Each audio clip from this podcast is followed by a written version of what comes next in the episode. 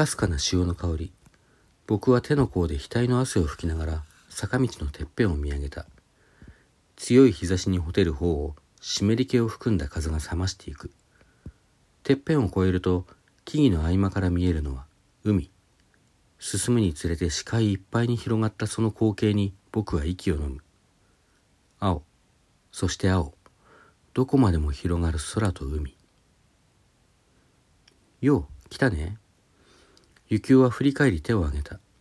僕は無言で手を振り返し彼のいるレジへと向かう。海辺の小さな雑貨屋浮き輪やビーチサンダル着替え用のタオルフィンやゴーグルなどが雑多に並び奥にはスナック菓子やカップ麺の並ぶ棚レジ横にはドリンクの冷蔵ケースが置かれている。どうだった？幸男の質問に僕はうなずく。いいと思うよ。特に季節感が申し分ない。十分に暑いのにまだピークでないっていうかこれからもっと暑くなる予感に満ちているっていうか。街を一回りして山を越えてきたけど雰囲気も注文通りなんじゃない？この店がちょっとセンスないけど。ほっとけ。幸男は笑った。完成したらここは撤収だ。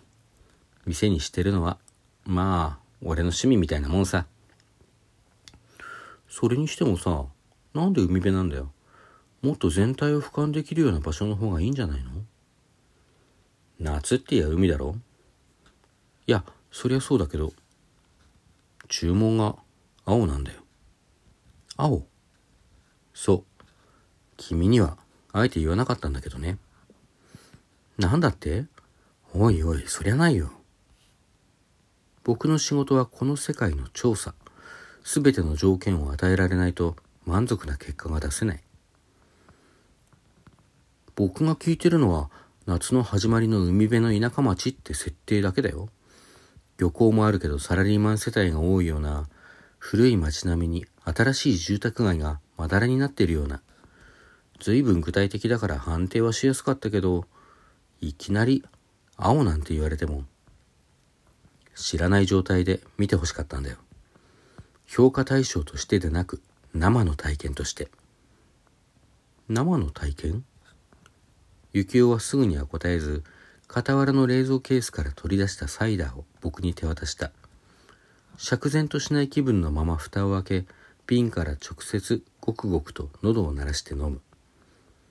幸男はバーチャル世界の設計者で僕はその協力者。彼とはとあるウェブ上のフォーラムで知り合い意気投合して以来の友人だが実は一度もリアルで顔を合わせたことはない彼は時々自分の仕事の成果を外からの客観的な目で評価してくれと僕に頼んでくる。作られたものとはいえ、様々な世界を散策するのはちょっとした旅行気分で楽しいし、報酬も育んでくれるので、今までにも何度か引き受けてきた。彼の作る世界には独特の郷愁がある。現実ではもうお目にかかれない景色。世界から姿を消してしまった自然や静かな街並み。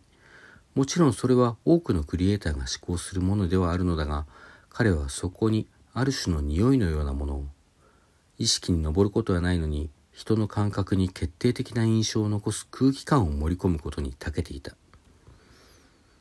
なんだよその生の体験って。青がどうしたって？うん。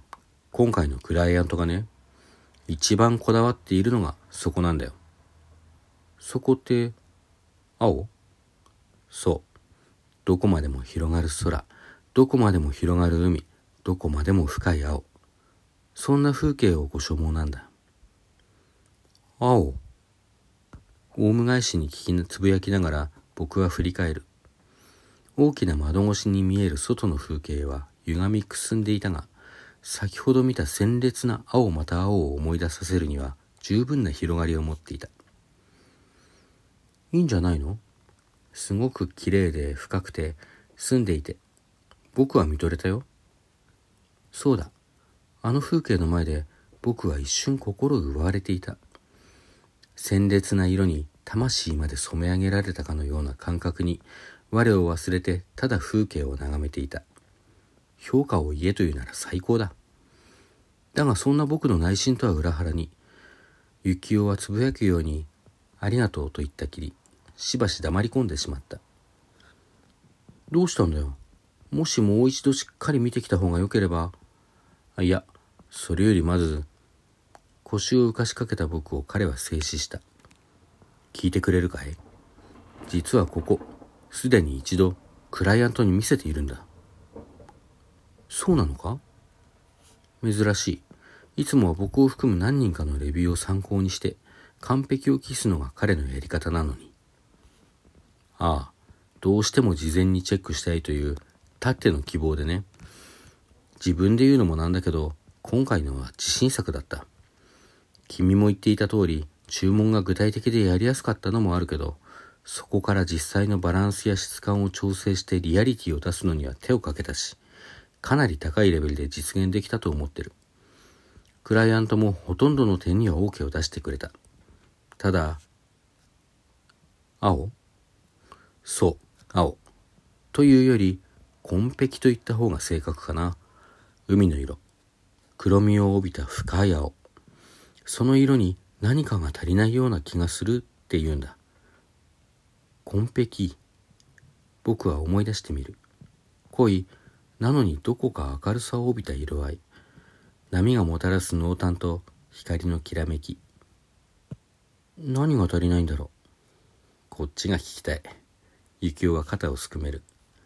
いや、実際に聞いてもみたんだけどね。わからないというのがその答え。ただ、何かが足りない、そんな気がするって言うんだ。気になるな。ああ。じゃあ、行ってみようか。僕らは連れ立って店の外へ出た。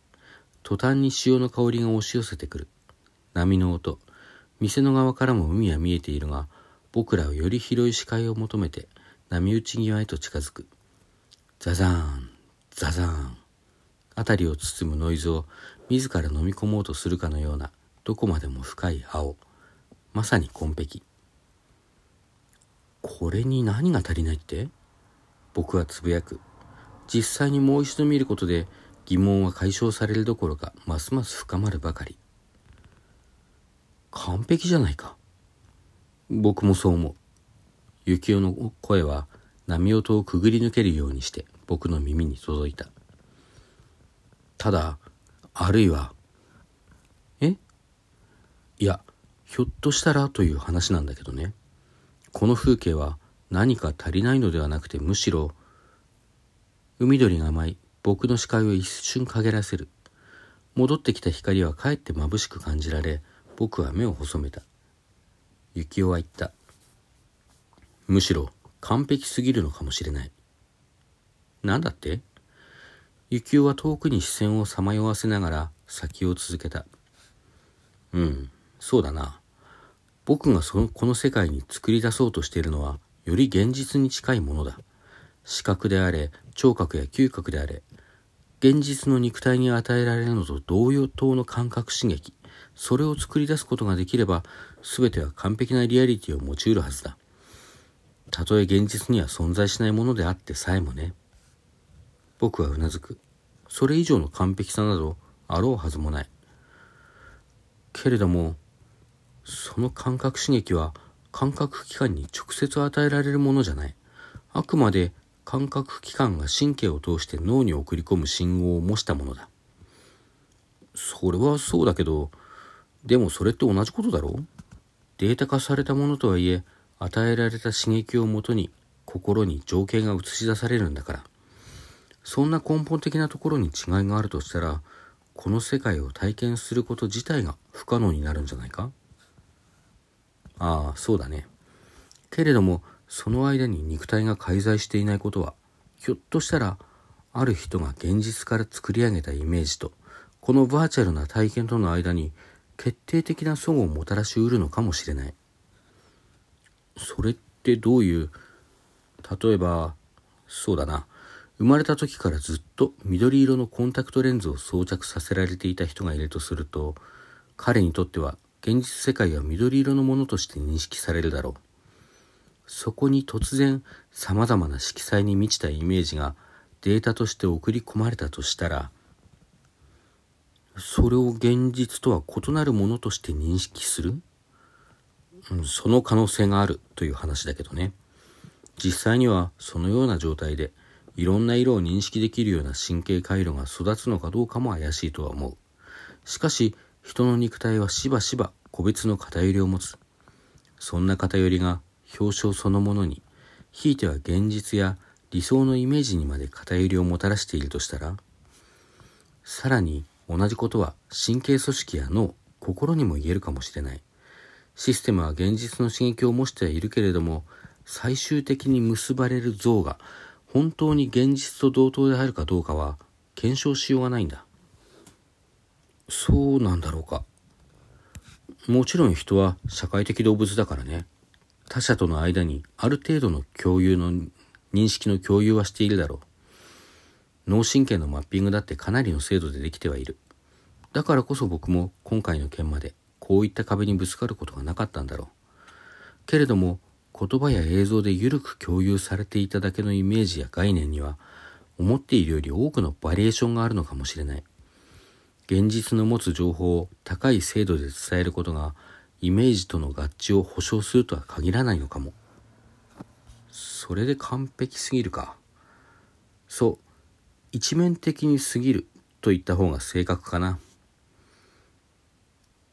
いいは悪い、悪いはいいって言葉があったな。僕はどこかで聞いたセリフをつぶやいてみる。シェイクスピアだね。矛盾したセリフも君たち人の口から聞くと自然に聞こえるよ。幸男は少し寂しそうにそうつぶやいた。